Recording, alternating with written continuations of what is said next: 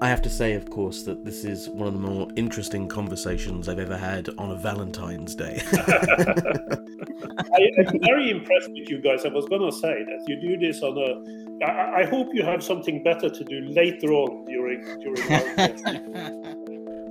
Hi, and welcome to the Thinking Global podcast, the podcast for thinking about global politics. I'm going to be your host. My name is Kieran O'Meara, and I'm going to be joined by a co host from the E International Relations podcast team. Today, I'm delighted to be joined by Tusharika Deka. Tusharika is not only an editor at large at E International Relations, but she is also a doctoral researcher at the University of Nottingham. Come on, say hi, Tusharika. Welcome to the Thinking Global podcast. I'm Tusharika Deka. For our very first episode, we thought that what we would do was interview one scholar in particular whose work has typified what it is to think globally about politics and international relations. And in his case, in terms of international history. So, for our very first episode, we decided that we would interview Professor Arne Westad from Yale University. Professor Westad is a scholar of modern, international, and global history, with a specialization in the history of Eastern Asia since the 18th century. Three works of his are particularly significant The Global Cold War, which argues for ways of understanding the Soviet American conflict in light of late and post colonial change in Asia, Africa, and the Caribbean. Restless Empire, which discusses broad trends in China's international history since 1750, and the brilliant The Cold War, A World History, which summarizes the origins, conduct, and results of the conflict on a global scale. Today, Westad is mainly interested in researching histories of empire and imperialism, first and foremost in Asia, but also worldwide. He is also trying to figure out how China's late 20th century economic reforms came into being and how their outcomes changed the global economy. Okay, okay, let's do it. Let's interview. Hi, Professor Westad, thank you so much for being here with us today. It's a great pleasure to be with you. Okay, so my first question is what is it to think globally in relation to history for you? I think the most important thing in terms of being able to deal with global issues is to think about what affects people's lives on a, on a global or at least a regional scale the most.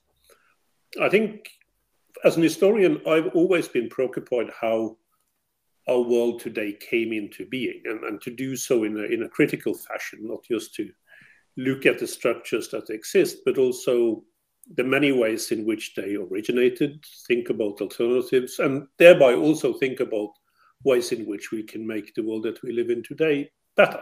So that to me it will have to be in our day and age, and probably has been for the last three generations, necessarily you know, global projects. And therefore the understanding that is built into them would also have to be global.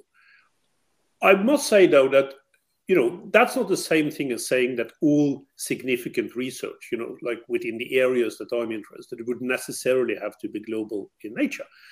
But it would say something about them being informed by research that either has large scale sets of issues as the subject or um, uh, uh, discussions uh, theories historiographies uh, that take into consideration not just the comparative, but also the extensive in terms of the spread of various global phenomena that we are preoccupied with today. I mean, from you know the rise of capitalism on a global scale to issues that have to do with uh, international uh, political systems, the concept of ideologies, the concept of democracy and, and, and, and liberation, and so forth.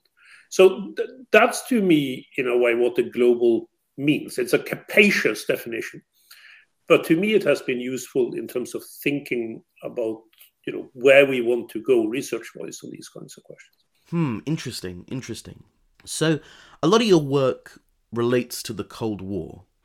What do you think we can learn by looking at international relations between states during the Cold War for the contemporary world? I think we can learn quite a bit about great power behavior, especially through looking at the Cold War. Though, as you know, I've been very skeptical of those ideas that think that what we are looking at today in terms of international relations is some kind of repeat, some kind of replay of the Cold War. To me, it's a very different international system. But that's not the same thing as saying that we can't learn from what went before. I mean, in many ways, that's the only thing we have to learn from. So I think the study of the Cold War international system is of great significance, maybe particularly on issues such as war and peace, issues that have to do with regions, issues that have to do with great power behavior, um, have to do with uh, weapons of mass destruction on a broad scale, and perhaps particularly nuclear weapons. Um, so there are lots of things, including, of course, issues connected to interstate and diplomatic practice that we can pick from the Cold War. But my overall, in terms of teaching terms, my, my overall framework for this, Kieran, is that the international system that we are looking at today, to me, doesn't look in its structure very much like the Cold War.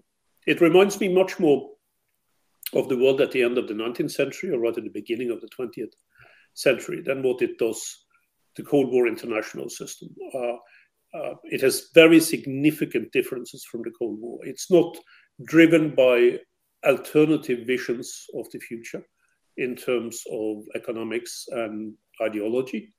It is not driven by one part of the international system. Back in that day, the Soviet Union. Now, sometimes, you know, the focus is on China. That the opposing power to the United States it's, is outside the international system overall. That was the case with the Soviet Union, but it's not the case with China today. China is very much an insider. So I could go on and on about this. I mean, I don't believe, for instance, that uh, the world today is becoming more bipolar, uh, like in a Cold War setting. I think, if anything, it's becoming more multipolar. So there are significant differences, but that's not the same thing as saying that we can't learn from the Cold War. Now that you have discussed about the multipolar world, there's a lot of debate about a new Cold War emerging between China and the US, um, especially given the recent spy balloon affair. Do you see such a conflict being likely? And if so, what would define that conflict? So, there will undoubtedly be a great deal of conflict between the United States and China going forward. We, we're seeing the framework for that today. And I don't think the situation is going to get any better over the next decade unless there are very significant changes to the global structures overall. So I foresee a period, though, as I've said, within a multipolar setting, where conflict rivalry between the United States and China is going to be one defining element. So there's no doubt that that is an important part of the time we live in and, and, and the time period that lies before us. But not all conflicts are Cold Wars. And I think it's important to note that if we are going to come clean about the kind of, of terminologies that we use. And that's very helpful if you want to think straight about international affairs. Um, Cold Wars are very peculiar international systems, quite rare in human history overall. Um, in part because of their their relentless bipolarity, uh, but also uh, because of the way the, the, these systems tend to be structured. They tend to be not only bipolar, but sort of mutually exclusive in, in, in, in terms of alliance patterns and in terms of impacts on a, on a, on a global scale. So uh, it is important to note that that uh, and this is not just for sort of for show that there is there are significant differences between the Cold War, uh, between the United States and the Soviet Union, between capitalism and communism on a global scale, and the way it was played out. Than anything I I think we will see in international affairs, at least for the foreseeable future. But that's not an argument uh, against this becoming a very problematic, ever expanding set of conflicts that will make international affairs much harder to handle. than what they've been in the past. Possibly even harder to handle in many ways, in great power terms, because of the multipolarity, uh, than what we saw even during the Cold War, at least during the phases of the Cold War uh, when when the conflict itself was more circumscribed.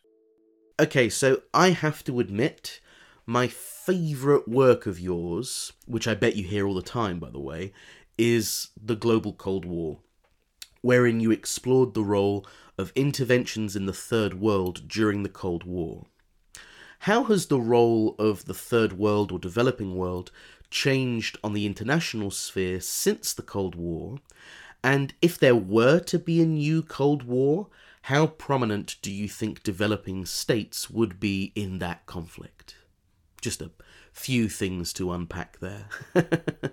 so I think the framework in terms of how international affairs operate have very much followed the directions of other structural elements of global affairs. Maybe first and foremost, economic and, and demographic developments that we see quite clearly today and that, that diverge very, very much, not just from the Cold War era, but from anything that's gone before it, probably going back at least to the middle part of the 18th century.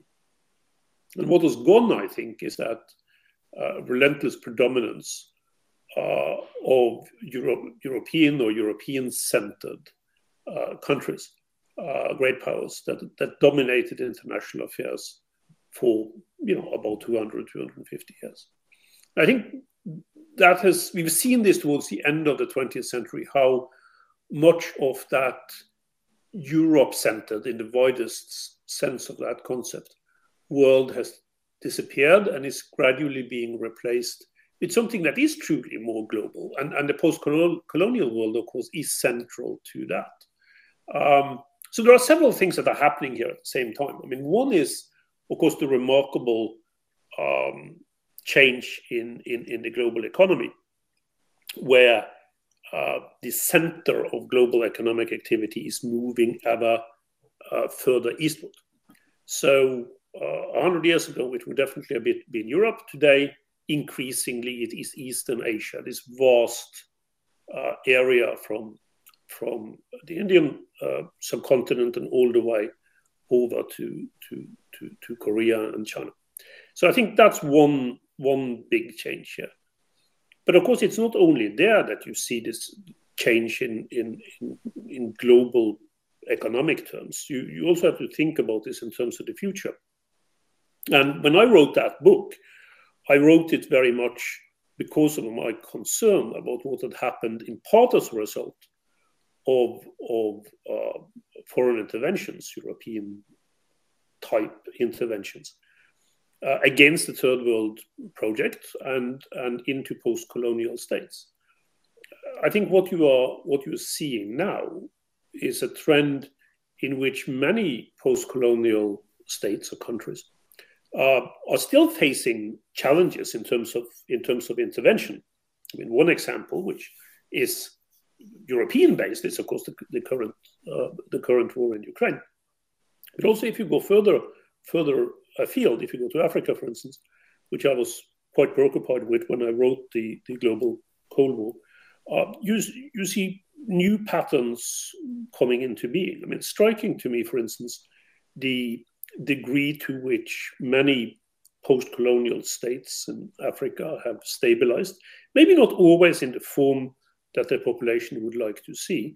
But seeing considerable levels of economic growth coming through economic activity, and not least having this unique position, which I think will be more and more, more, and more uh, uh, central as we move into the next decade, of really being the only continent in the world where there is natural population growth. So, you know, the, the impact that that's going to have for international affairs is going to be massive, and it's going to privilege um, many countries in Africa, which are the only ones in which that demographic growth takes place. So I think we are seeing enormous changes. We have seen enormous changes just since I wrote that book now almost 20 years ago. But I think we are now just at, this, at in the middle of a period in which we will probably see them with greater clarity than we have ever done before.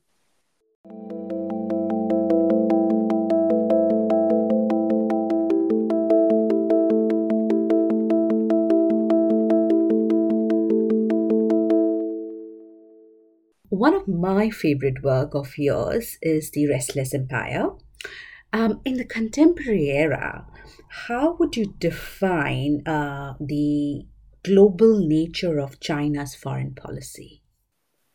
So, China obviously has become increasingly globally oriented, first and foremost in terms of its, its economy. Right.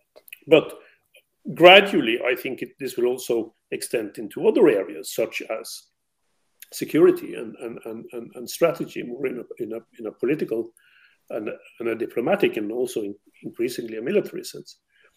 Um, we are still in the early days of this, and I think it's important to, to recognize that. As, as you will know from having read the book, I first came to, to China in the late 1970s when China was a dirt poor and, and, and terrified society after the just after the end of the of the Cultural Revolution. I mean, the fact that it has expanded in terms of its economy, the way that it has over a little bit more than a generation is is mind-boggling. Right. But we should also remember, of course, that in even though the speed with which it's happened has has taken, I think, everyone I know by surprise, including my Chinese friends. Um, it is to some extent a return to a to a global norm. I mean, you know, China and India, some form of India, um, have historically always been not just the biggest economies, but the most productive economies in the world, right? Um, there were exceptions uh, coming out of the 19th and the early part of the 20th century, but then it turned around again rather rather quickly. So I think in that sense, one shouldn't be surprised uh, at the increased position that China now has in India. I think will get sooner than most people think in terms of global international affairs. That influence, that position, is first and foremost economic. And I think the big challenge for China at the moment is how it can convert its tremendous uh, economic success over into a direction that creates a better basis for China's interaction with the rest of its region. All of this enormous Eastern Asia region going from South Asia and all the way up to Northeast Asia. Um, and and the, the, current Chinese leadership, to me, doesn't seem quite to have found a handle on, on how to do that. I mean, for at least some of them, uh, economic success translates into regional predominance. And of course, historically, it has to many extent, uh, many uh, to, to some extent been the been the situation that that's the direction that things are taking. The problem for China is that in doing so, it also comes up against the aspirations of many other countries that themselves are seeing very significant economic growth. Uh, think about Southeast Asia and and and, uh, and and and South Asia. So the idea that you can, out of China's tremendous economic growth, get sort of China-centered Eastern Asian world yeah, I'm less convinced about that. I'm probably even less convinced about that now than I would have been, say, 15 or 20 years ago, because of the growth that's happening elsewhere. So this is where one has to be very careful, I think, from a Chinese perspective, in translating that advantage that China's economic growth has given it onto ideas about regional and possibly even long, much longer term global predominance. Um, this would perhaps have been something that would have been, if not achievable, at least something one could aspire for if the situation had been that it's only China that is growing at this rate. The kind of exception that we got with regard to Europe back in the late 18th century. But that is not the case. Right? China is not the only economy that is growing, the only framework that is expanding. So, you know, if China pushes further in that direction, I, I also see a lot of conflict coming out of that. So you've lived across different countries, you have written in different languages, you speak uh, multiple languages. So, what is that one language you think, and what's that your thoughts are in and you feel closer to?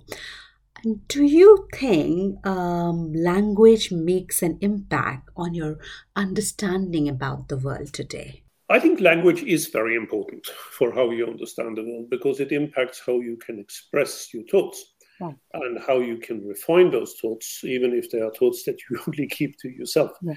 Uh, you have to think as well as, as express yourself uh, in a language that is relevant for what you are thinking about what you are what you are writing about.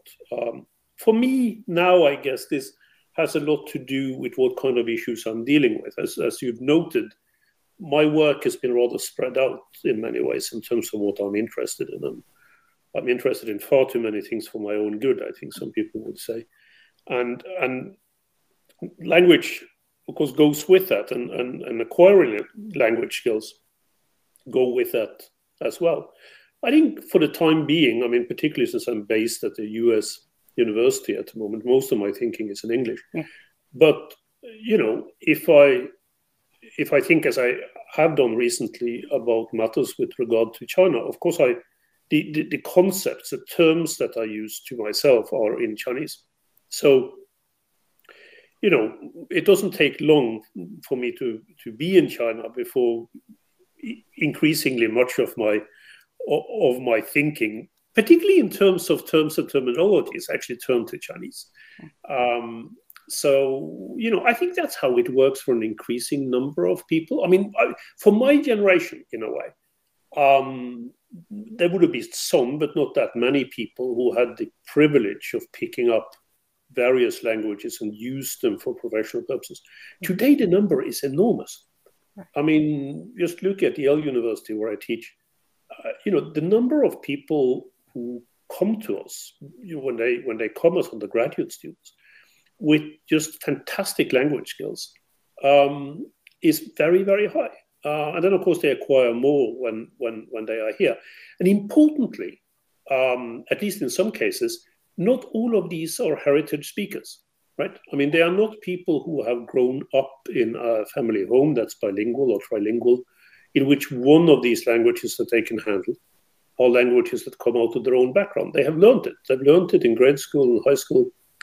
Um, I had a, a seminar last fall with 15 brilliant Yale undergrads, among whom were four uh, fluent Chinese speakers, not one of whom had this as part of their uh, background in, in, in heritage terms. So I think the, the, the, possibilities today, not least when you think about international affairs as a field, for people coming into this, much better equipped in terms of, of, of linguistic skills than what was the case before. That's also going to revolutionize the discipline in, in, in broad terms. And I think we're seeing the beginning of that already now. Hmm.